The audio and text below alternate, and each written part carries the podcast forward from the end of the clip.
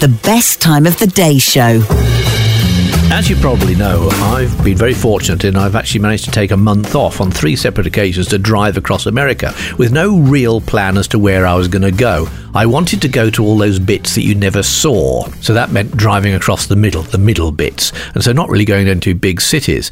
Uh, and so therefore I would uh, usually fly to Los Angeles and then drive, drive east. And on the second trip, I think it was, these things got in your mind because you think, oh, what's what's the acme of America?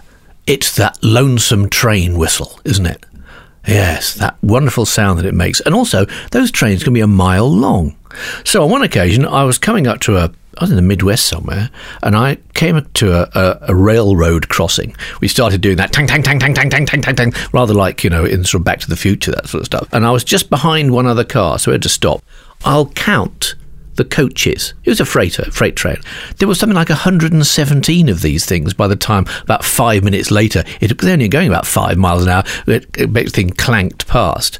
And so, so rather sort of blindly, I just followed the car in front, which turned left down this road and eventually came to, thought, oh, it looks like a toll booth. And I arrived at this toll booth and this man came out of the toll booth who, well, to put it mildly, looked like he'd been made out of rocks uh, because he was all muscles. Even his hair was muscular. And with that thing that Americans have, which means, you know, the last words you hear probably as before the bullet plows through your brain is probably the word sir. I'm about to mug you, sir. Bang.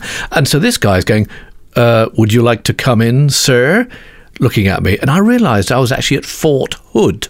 I, right, okay, what do you do under these circumstances? Thinking, if I hadn't have been so foolish, I would have realised that I was heading to a military installation. Two things. There was a poster just the other side of the railroad crossing, which had, of course, the stars and stripes all over it, uh, with the words, Troops, thank you for our freedom, written on it. And also, the name of the street was Tank Destroyer Boulevard two clues there. This is why I could never help the police with their inquiries. I just, you know, not observant enough.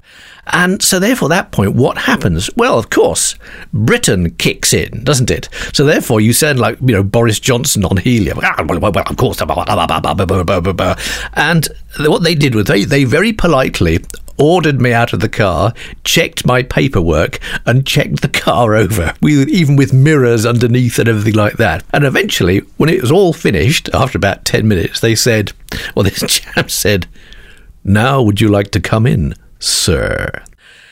And at that point, you know, Britain, by the way, I was in Britain overdrive at this point. And so therefore I thought I had to, you got to leave them with a, you know, a gag, something that they'll remember you by, uh, something which is, you know, just friendly. So I launched into the routine about, well, of course, uh, we do have that uh, wonderful uh, spe- special relationship, and uh, but uh, I, I, honestly think that probably a, a, a, middle-aged man who's not actually the uh, the fittest, as a not like you, for instance, not the fittest of, of human beings, would necessarily be a, a, great asset Uh, to the, uh, the, the United States Army and, and, and, a, fine force, if I, I may say so. And as I was babbling without without a word, he lifted the barrier and just waved me out.